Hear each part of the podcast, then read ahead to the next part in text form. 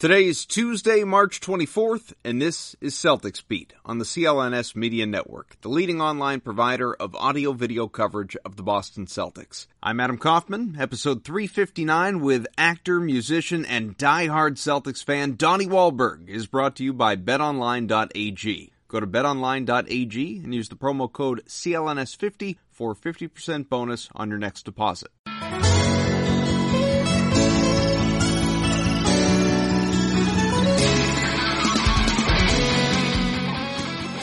Welcome back to another edition of Celtics Beat. Kaufman with you, and as you can tell, we've broken from our regular schedule in the wake of the coronavirus outbreak for several reasons, chief among them, no sports. If you haven't been paying attention lately, at the time of this recording, more than a dozen confirmed cases of the virus across the NBA, including one in Boston. What's up, everyone? So I just found out I tested positive for the coronavirus. I'm okay. I feel fine. Um, I don't feel any of the symptoms. Um, but I can't stress enough of practicing social distancing and really, you know, keeping yourself away from a large group of people, um, and just really washing your hands and, and, and help protect yourself and help protect others by protecting yourself. Thank you. Of course, that's Marcus Smart, who is, as of right now, totally asymptomatic, which is obviously great, and that should also serve as a reminder to you anybody can contract this, and you may have already and just don't know. I mean, not to freak you out, but Marcus Smart obviously did not know until he was tested and found out he was tested positive. So you should know all this. This is scary. This is real. We need to listen to the experts and just stay inside, away from those who don't live in your house anyway, and, and hope the curve flattens sooner than later. Beyond that, I'm not going to harp. That's not what this show is. I know it's not what you're here for. You're here for an escape. So as it concerns the NBA, here's what you need to know quickly. Commissioner Adam Silver does not know if the league will return this year, and if it does, it could come back with regular season games in normal circumstances. Of course, that's a best case scenario, however unlikely. Games without fans, games in training facilities instead of main larger arenas, even a small charity tournament just to help restart the economy if the actual season is in fact dead. And none of that is likely to happen before mid-June, which is when the playoffs are typically winding down. So once more, we're not going to have much to discuss concerning the NBA for quite a while. Months, really, in all likelihood, unless there's new news in the form of a definite shutdown. Now, all that said, this is a special show, one I've been planning for quite a while. Unfortunately, it took a global pandemic for our schedules to sync up, but we are making it happen. We're doing it right now. We're going to make the best of it. It's just not going to be exactly the type of show that I had hoped for, but maybe in other ways it will be better, right? Look for the silver linings in this entire situation. I can guarantee it's going to be a good, fun show. All right, so with all that, I want to welcome in a die-hard Celtics fan, really a, a passionate sports fan in general. It's not just the Celtics. He's actor, singer, songwriter, producer, the most optimistic guy you will find on social media. I'm convinced of that. Donnie Wahlberg. Donnie, what's up, man? How you holding up with everything hey, going on? I'm holding up okay. Uh, you know, locked in the house. I don't know if that's good or bad because we got like a little mini blizzard last night. So we got like seven inches of snow, and uh, we can't go out anyway. So yeah, that, that, just makes matters worse. You don't need any of that. You don't need anything to compound this situation. You got to be able to at least go out, right. exercise, get a walk in or something. Yeah, so, that's right. So if it if snow kills coronavirus, we welcome it. But um, sadly, I don't think it does. So. Well, look, everybody knows you from New Kids on the Block, from Blue Bloods, from Wahlburgers. I think you're probably the answer to a trivia question as it relates to the Sixth Sense, but you are here to talk sports. And the first thing that I want to know, and I promise, you know, this will be my most long-winded question, between all the stuff that I just mentioned, hit TV show, the insane amount of time that you make for, for all the blockheads on social media and in person for that matter, you're taking pictures all the time, the fact that you're still performing, uh, famous, successful wife who keeps busy. You're involved with some of her projects too. You got a son, I think, getting ready to go off to college. How in the world do you find time to be such a rabid sports fan?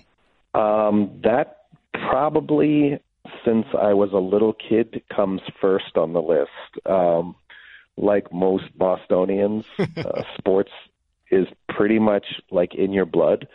So everything else is like, you know, part of the package later. So you know, I mean, I wouldn't say this now. I'm a 50 year old husband and dad with a career, but you know, sports is still. I mean, it's right there um, on the list. You know, my my wife is uh, born and raised in the South Side of Chicago, but she quickly adopted the Patriots and the Celtics. I mean, we were at the playoffs a couple of years ago, and she's jumping up and down, you know, cheering. I think in the Sixers series, she's going crazy like it's her team, and she's full on for the Patriots. We've been to a couple of Super Bowls, and um, you know, she's she's all in. So she's pretty much uh, adopted the Boston sports with me, and um, it's very much a, a part of all of our lives. I mean, you know, it's you can't come up in Boston and, and not be passionate about it. Well, so the era's timed out for Jenny then, because obviously she wouldn't be doing that if this was the Michael Jordan Bulls right now. She wouldn't all of a sudden be a Celtics fan. No, she would not. But you can rest assured, I would not all of a sudden be a Bulls fan. That, yeah, there that you would go. not happen. It Uh, doesn't go that way. No. You said it, you know, sports being kind of a, a number one for you, especially growing up in this area, and, and we all know it's in our blood being from here uh, across the board, all the major sports teams. Are sports kind of an outlet for you? Are they an escape from, from real world responsibilities? Um, I think y- yes and no. Um, I think right now, you know, anything we could take, we'll get because you know we're all watching reruns of like uh, I think I watched seven hours of Tom Brady reruns yesterday on Yep. ESPN, and My kids were know, in front of that um, too. We're watching like classic sports and um, yada yada yada. But um, right now, like anything NFL, even bad news is like an escape from the bad news that's going on. So it, it, it very much it's been an escape now. I think in general, I don't see it as an escape from anything. Um, I just see it as just a passion and um, a very normal part of being a Bostonian. You know, um, you could pretty much go anywhere in in Massachusetts and probably all of New England and just start talking sports with anyone. Um, I think a lot of people have that now for football. Like you can go to Jacksonville, Florida, and most people can talk football about the Jags. They may not talk it as well as we do up up north, um, but you know you go anywhere in Boston and you know you could talk to a, a single mom waitress who's you know 45 years old and she can break down the Pats roster. She could break down the Celtics. She knows who's injured, who's not. I mean, it's just it's just who we are up in Boston. So I don't know that it's an escape as much as it's just really a, a major part of who we are. You know, people get buried with their Red Sox jerseys and you know um and and have Bruins tattoos. I mean, it's it's just really so much a part of who we are that I think it's the opposite of an escape. I think it's something we never want to escape. We we embrace it wholeheartedly and and we love it. We indulge it and um we can't really live without it.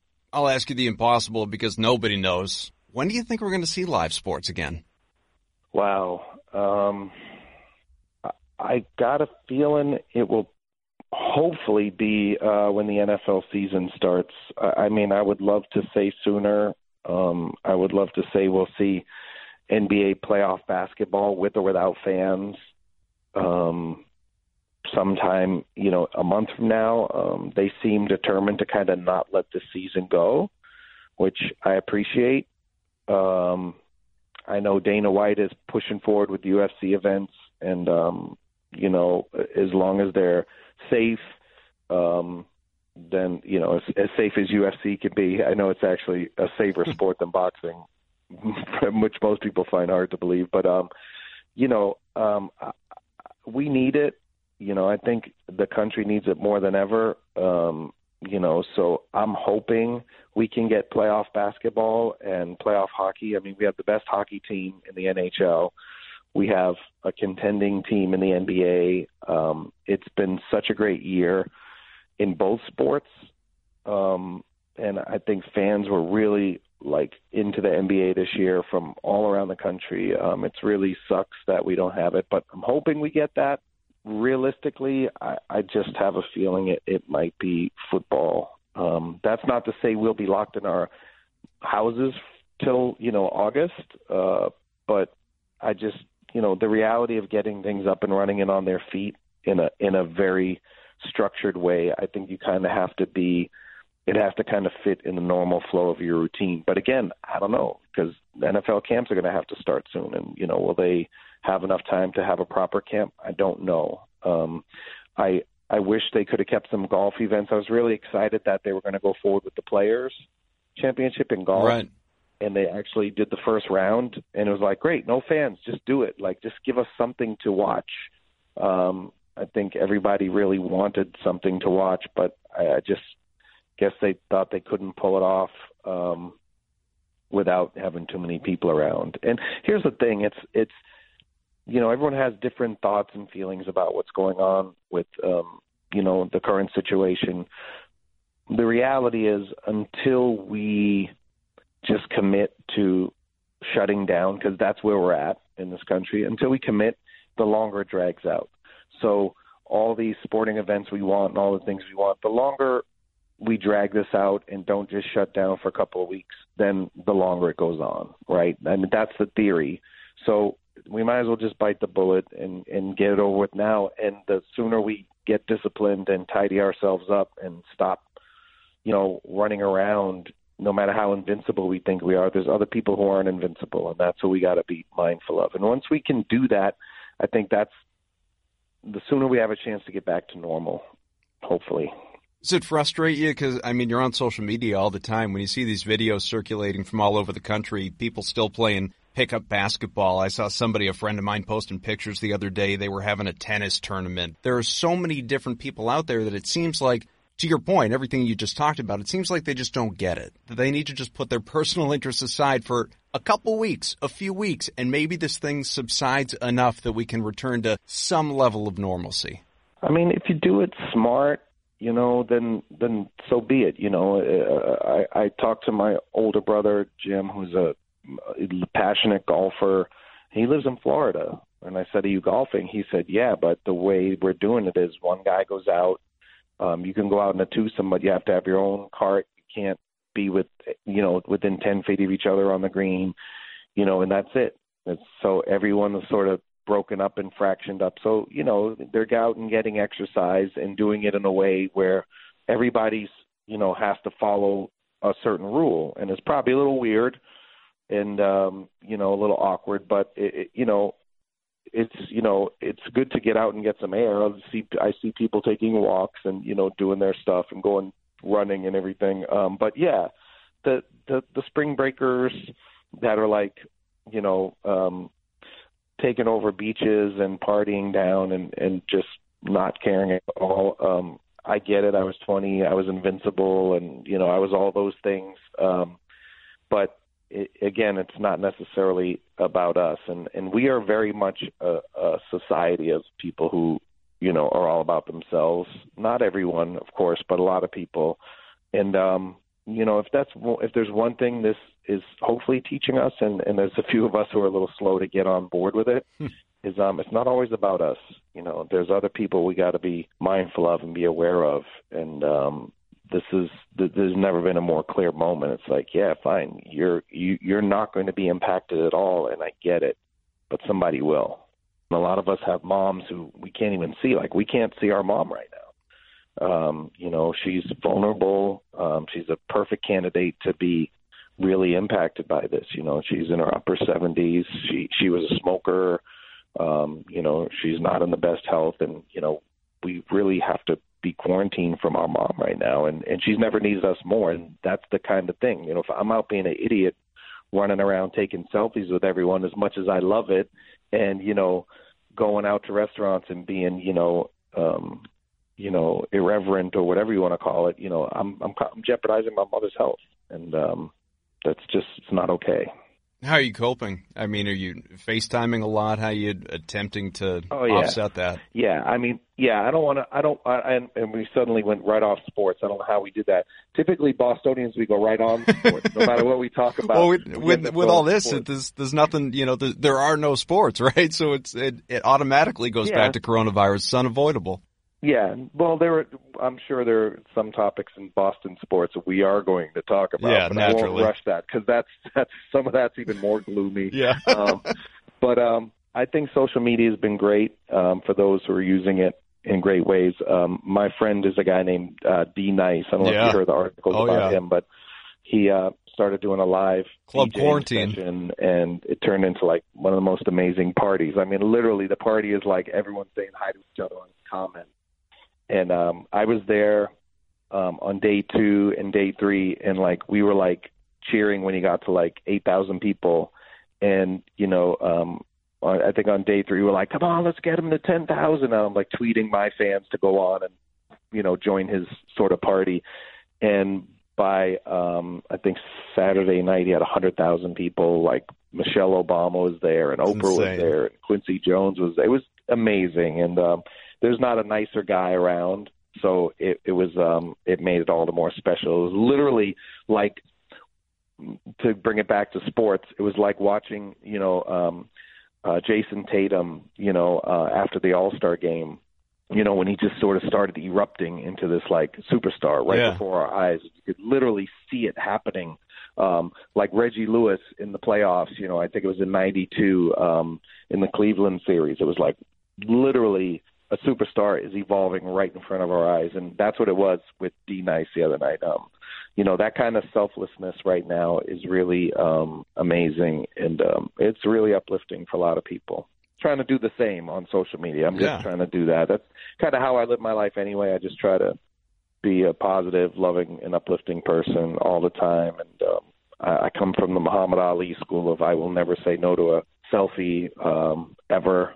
And um, you know, and um, that's that. You know, I used to as a kid, um, you know, when I first got really famous, you know, we were famous with girls and guys hated us, you know, and I'd go to a Red Sox game or something once in a while and, you know, somebody would yell from the seats, you know, behind me, "You suck, Donnie," or something like that. And uh, I'd be like, I was like, "Shit, man! All I, you know, I just all I ever wanted to do was walk down the street and like Rocky and have the pizza guy say, "Oh, Donnie, come have a slice." you know, that's all I ever dreamed of as a kid. Like being, fa- that's what fame meant to me. Yeah, not getting slandered at a freaking baseball game, and um you know so to be at a place in my life where people are excited and and want a selfie and stuff like that it's like and people will say sorry to bother you sorry to bother you. I'm like shit bothering me would be cursing me from the from the bleacher seats. I'm good with this. Like i'll take as many selfies as you want. You know i'm glad you said that I, i'm glad that you know obviously you've got a bunch of fans that are listening to this hopefully that that are if they don't already know that that they do because i'll give you a great example. I was out in miami a couple weeks ago at this point. We go out for this late dinner at uh Prime 112, I think it is. And I mean, you've probably mm-hmm. been there, really nice steakhouse. And I walk in, first person I see is Jamie Foxx. And so, yep. you know, he's there with an entourage and it's like, all right, I mean, we're going to be respectful. We're not going to bother him, obviously. And we all kind of finish up dinner about the same time. So we go outside and he's right there, all of five, ten feet from me. And I'm thinking, oh, it'd be cool to ask him for a picture at some point. Yeah, you know, before he gets out of here, we leave. But what stopped me first and foremost, I think, was one, you want to be respectful. You don't want to bother the guy, but also, man, what if he said no? That could kind of impact the way that you view a person.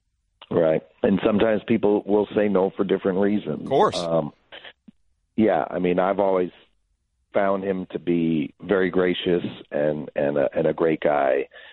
You know, also, you know, the one time I will say no, and, and I do it very, uh, diplomatically is, uh, when I'm with my son, um, you know, if I'm on tour and um, with new kids, you know, we'll we play like we'll play the Boston Garden. We play arenas all over the country typically, and um, so if I go from you know, let's say we're in Philadelphia and we, you know, we play there and we go out afterwards and we stop at a diner or something um, on the tour bus.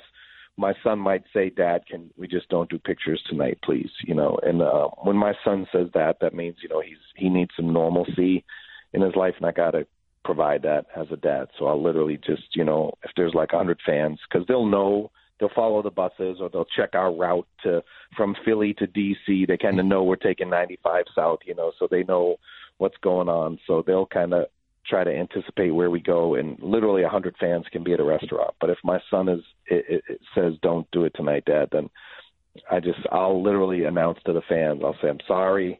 I'm with my son tonight, and um, we really need some father and son time, and I apologize. So I'll see you next time. And they're really great about it. Um, the fans are always understanding of it, and um, that's that. One quick break to tell you today's show is brought to you by betonline.ag. With currently no NBA, NHL, or MLB, you might think there's nothing to bet on, but you'd be wrong. Our exclusive partner, BetOnline, still has hundreds of sports events and games to wager on, or let them bring Vegas to you with their online casino and blackjack. All open 24 hours a day, all online, including a $750,000 poker series. Incredible. If you're into props, entertainment betting, you could still bet on Survivor, Big Brother, American Idol, stock prices, even the weather. Seriously. Visit the website or use your mobile device. Join today. Receive a 100% welcome bonus with your first deposit. Be sure to use promo code CLNS50. Bet online, your online wagering experts. Let's get back to Donnie. I'll bring us back to sports because you uh, obviously had brought up Jayson Tatum and just the the surge that the ascent, you know, when uh, after the All Star break, and and I think you know some of that, whether mentally or emotionally, whatever it may be, it, or maybe it was coincidence, but obviously coincided with the death of Kobe Bryant, and that I mean was really the first kind of dagger of 2020 in the sports world, and for everything to be on hold right now, just talking about how good the Celtics have been, the fact that they were in position to be a contending team. How disappointing is all this? You know, just as a C's fan, seeing what a fun bounce back year they were having and that potential, obviously Tatum kind of entering the top 10 conversation in the league. It's really kind of crushing just the timing of it all. Yeah, I would say he's in the top 10 for sure uh, in the league, uh, first and foremost. Um, I mean, he literally is just unstoppable. And, um, and when he is stoppable, he's kind of you can see he's quickly figuring out how to deal with that. You know, um, when he started putting up huge numbers, and then the doubles would come.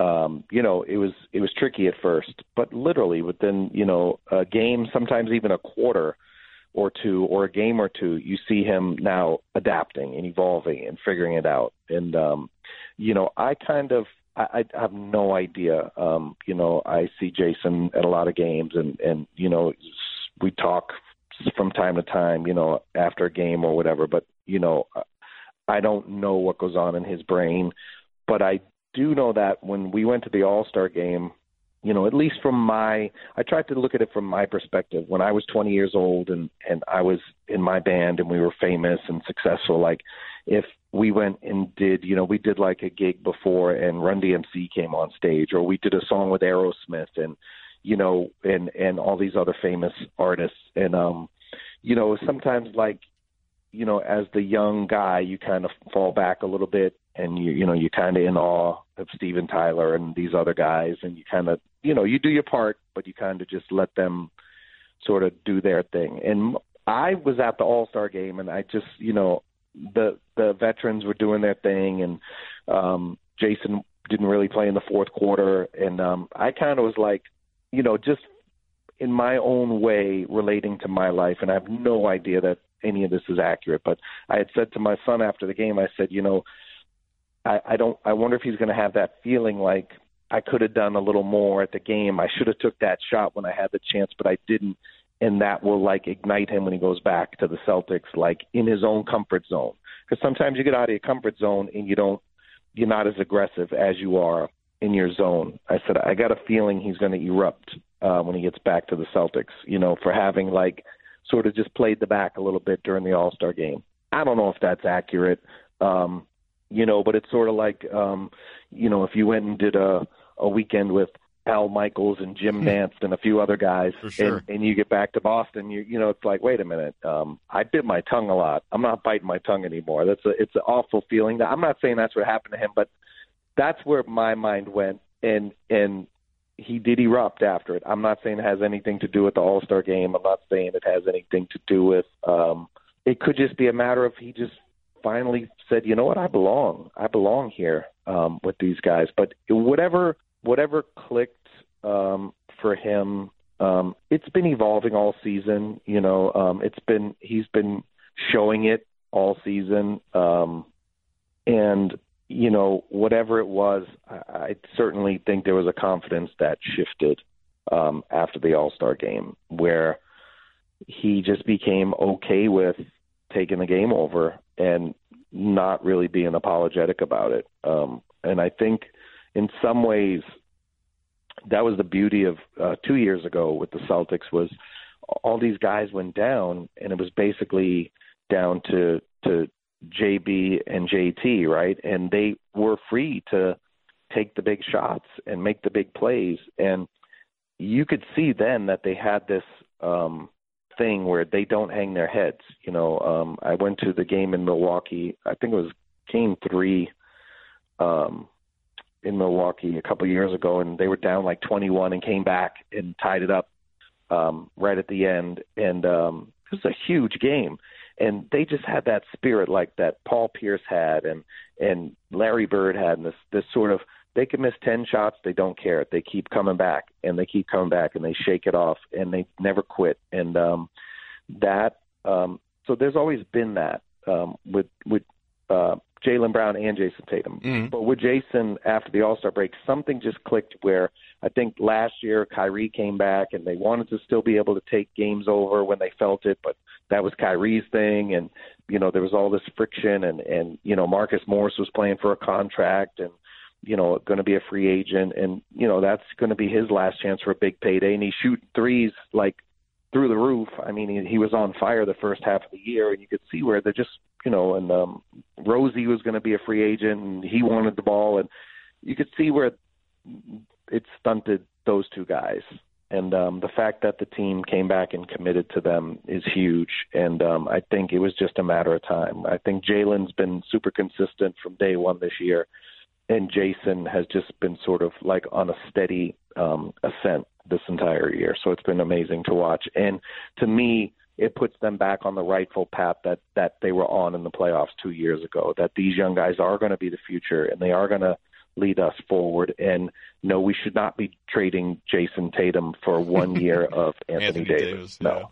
So with this nucleus, and you bring up Jaylen Brown, the great strides that he's made this year. Obviously, he's on the books long term now. Kemba Walker has been just the the anti Kyrie in so many ways, and we need the guy to stay healthy clearly. But he has been a, a perfect piece for this team. Marcus Smart is. There are so many words to even describe Marcus Smart. We love the guy. He's, he's so polarizing. I think there are some people that, that undervalue him. Maybe Gordon Hayward sticks around. We'll see after uh, this year when his contract option's there. But Danny Ainge, Brad Stevens, they're signed up. They're at the wheel. When do you think we're going to see Banner 18?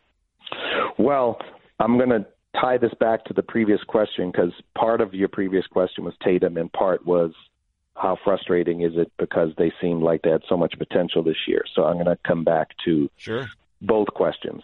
Um, I think the the break or the shutdown, we could be the one of the teams that's lucky if the season picks back up. And what I mean is we were really banged up um, right when this shutdown happened. You know, Kemba's knee wasn't right.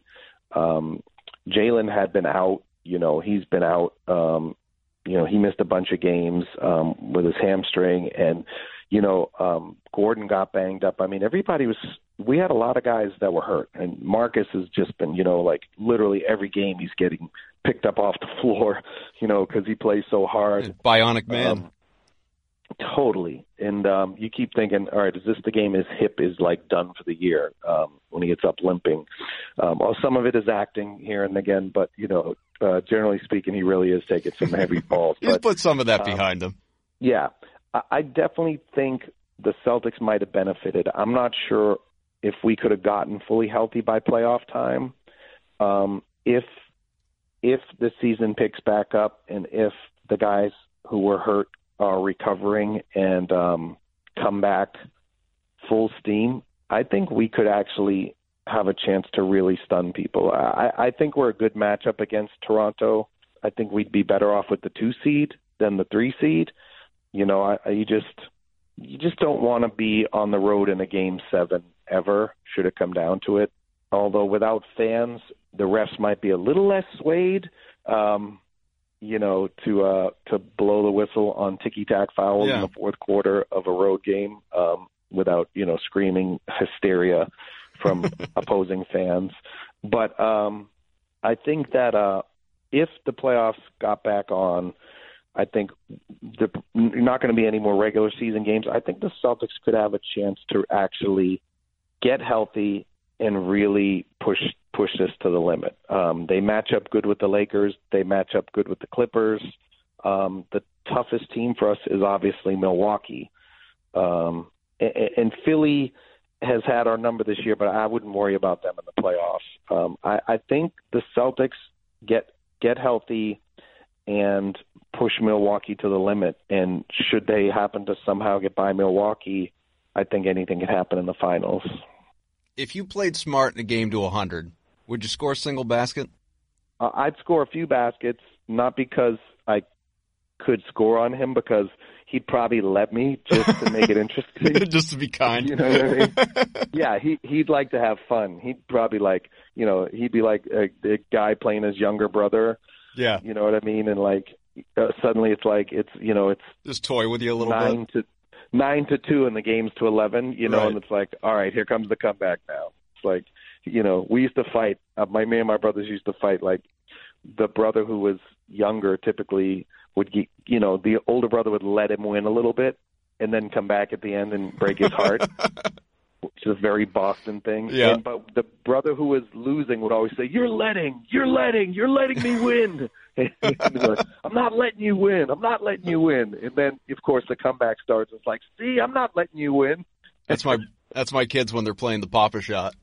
Totally. Marcus would Marcus would let he'd let Yeah. me win a little bit, and then he'd break my heart at the end. So obviously, and people can tell listening to you, huge Celtics fan, and uh, we've known that for a while. I mean, you narrated the thirty for thirty on the season Lakers with Ice Cube. You've uh, you make it to a ton of games, like you said, All Star game, but home and road. And I remember years back, I mean, a decade back at this point, you were featured in Wicked Good Year, our uh, mutual friend Steve Buckley's book, and a lot of that was focused on on you growing up a C's diehard. Obviously, and you said it, you know, huge sports fan. It's in your blood being from Boston, but how big a part have the Celtics in particular played in your life? Um, man, um, just you know, for a, a while in Boston, they were it. Um, they were all we had. You know, the Red Sox had the curse of the Bambino, and the Patriots were sort of this uh, inept franchise um, that had one shot against the Bears one year, Yeah. and um, that ended horribly. Um, the Bruins were always around it, but couldn't quite get it done. And um, the Celtics were it, and yet somehow we still weren't really a, a city of winners.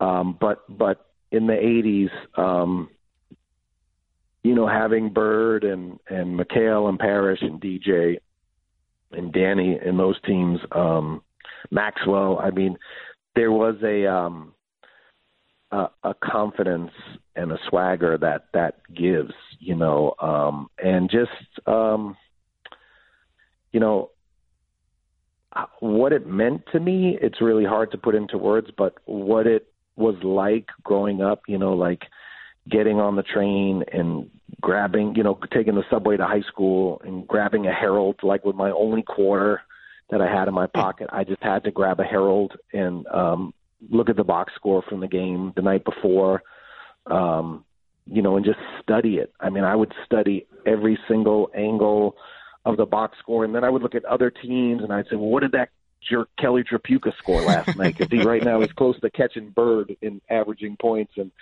you know, like just um, it was just so much a part of our life. I was remembering the other day I watched the '86 um, championship game against Houston, Mm. and um, and and Bill Walton um, celebrating. And I remember my high school um, was Copley High, which is now Snowden High School. It's a Boston public school, and it's it's on the corner of Dartmouth and Newbury.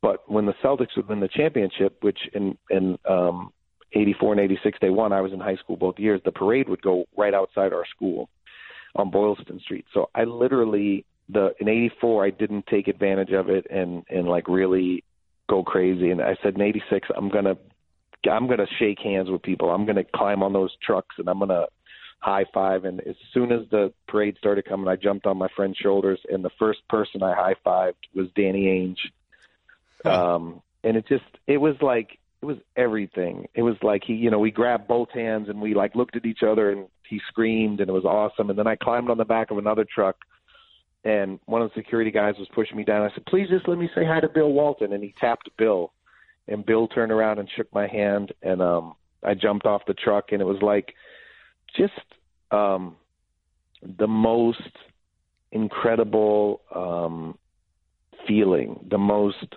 incredible excitement to um, to see the team that like you just like I said, when you, when you spend all your time reading the box score, and like kids today, they're like they're on their smartphones looking at highlights and checking all these new age statistics and and um you know and my son's like dad you know Jaylen's plus minus is the best in the league right now. Like they know all this stuff too. All his net rating and everything. Totally. When when you follow that so intensely like so many of us bostonians do um and your team gets to the mountaintop there's no feeling like it um and to have those rivalries um in the 80s and to be able to say like we beat LA, you know, we beat Olajuwon and Ralph Sampson, like we did that. We beat Moses Malone in '81, um, and we beat the Sixers from down three to one. It's you never forget it. You never forget what it felt like. You never forget where you were when it happened. Um, we listened to Game Seven in the Philly series in eighty in '81 on a boombox um, up the street while we were playing wiffle ball. Um, because we couldn't watch it on TV. Our parents didn't let us watch it, so we took stole my brother's boombox and listened to it. And we're screaming and yelling and jumping around, and you know, just listening to Johnny Most. And um, you never forget that stuff.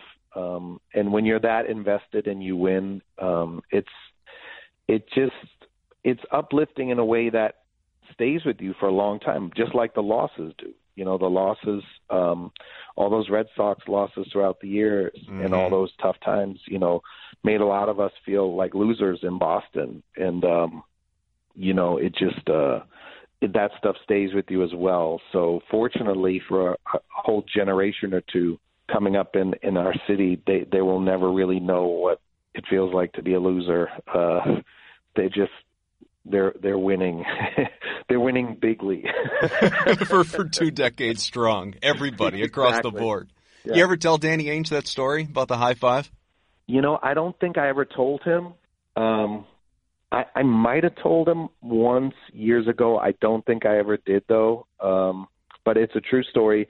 My friend Elliot Jackson, who was a uh, not really a Celtics fan, um, but that was a whole another part of growing up in Boston, which was awesome as well. Um, the occasional non-Celtics fan, um, but he literally said, "Get up on my shoulders," and um, and as that first, I think, truck turned the corner, like I literally was almost eye level with Danny Ainge. I saw it on the news. Um, we oh, watched. No we watched Chet and Nat back then. oh yeah. So um, so I'm pretty sure it was on uh, Mike Lynchy Lynchy had it on, um, and it was literally me and Ainge high fiving, um, and uh, it was just uh, I can't even explain how important and amazing I felt in that moment. And and and so when you talk about me taking selfies and me being, you know, generous with my time and stuff, that's a moment that that I can turn to in my life and say, you know,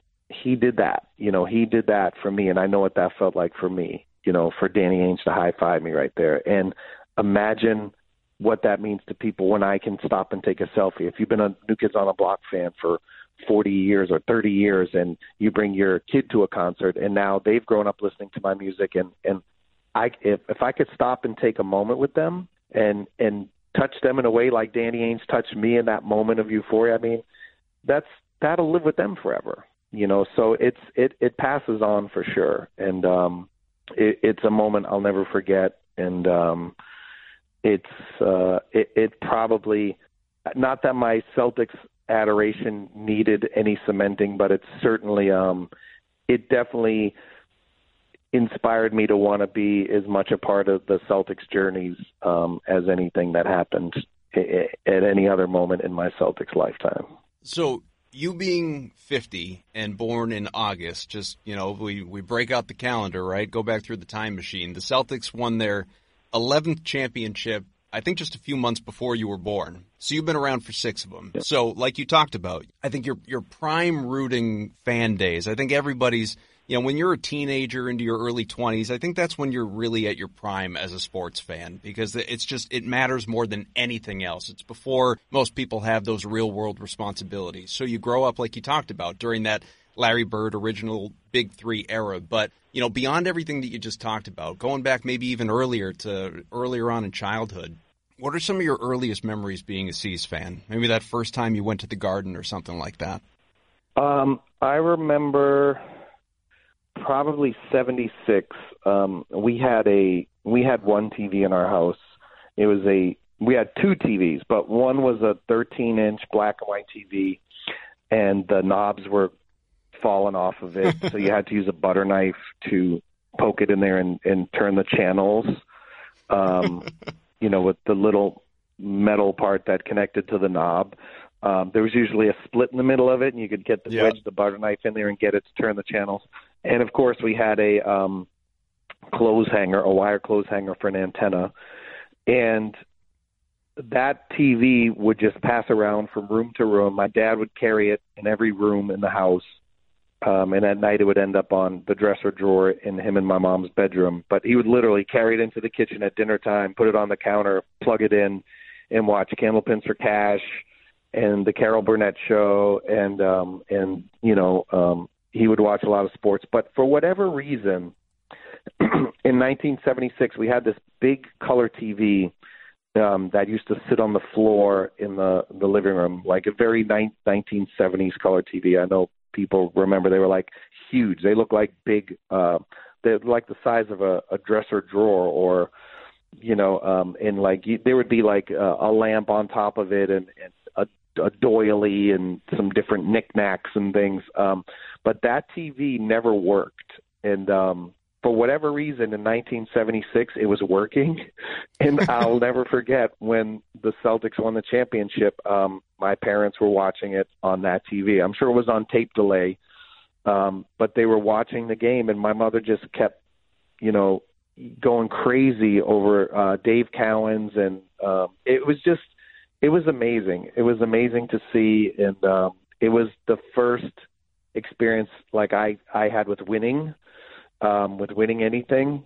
Um, and um, it's it's the earliest memory, and you know, hearing my older brothers talk about you know Cowens and Havlicek and Russell and and and those guys like from an early age, it just instantly put me on the trajectory to get involved. And I think when you can get involved with a team when a young guy comes on board, like Brady with the Patriots, like Jaylen Brown and Jayson Tatum with the current Celtics, like Paul Pierce, and of course, when I was a kid, Larry Bird. Um, when you are there from the inception of a star coming in, and you watch the development and you watch that ascension, um, it's it's a really amazing thing to do, and that it, I think that's the best way for it to really get your hooks in. Your parents can tell you you should like this team um you know you you can hear from your older siblings what it means and who who this guy is and who that guy is. But when you find your guy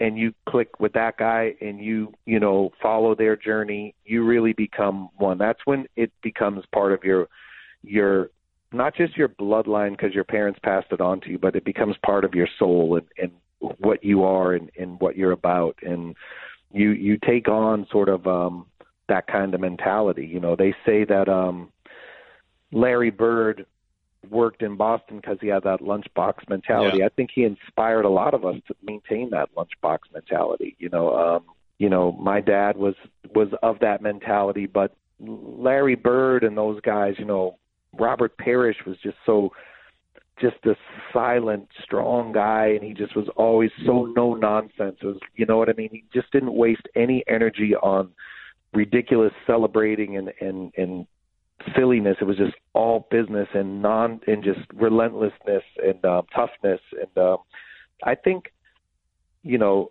they bring that to us as much as you know uh, we bring it to them. You know, I don't think I think Larry Bird helped us identify who we were, and those Celtics teams helped us identify who we were as Bostonians, rather than you know he came to Boston and was like us. It was like he was like us, but because we could identify what he was, it helped us identify who we were. A lot of awesome stuff so far from Donnie Wahlberg, and that's just it. So far. Special treat for you. If you didn't know already, you don't follow me on Twitter, which, by the way, big mistake, at Adam M. Kaufman, you really should. This right here, part one of our lengthy interview. Part two will be released tomorrow, same place. You can find it on my Twitter again at Adam M. Kaufman, or just make it easy on yourself. Subscribe to the show, search Celtics Beat on iTunes or just Celtics. It'll pop up. You can subscribe. The show will be right there. Again, part one, which you just listened to, part two, equal length, more fun stories, a look ahead, and so much more. I don't want to spoil anything for you, but that is coming your way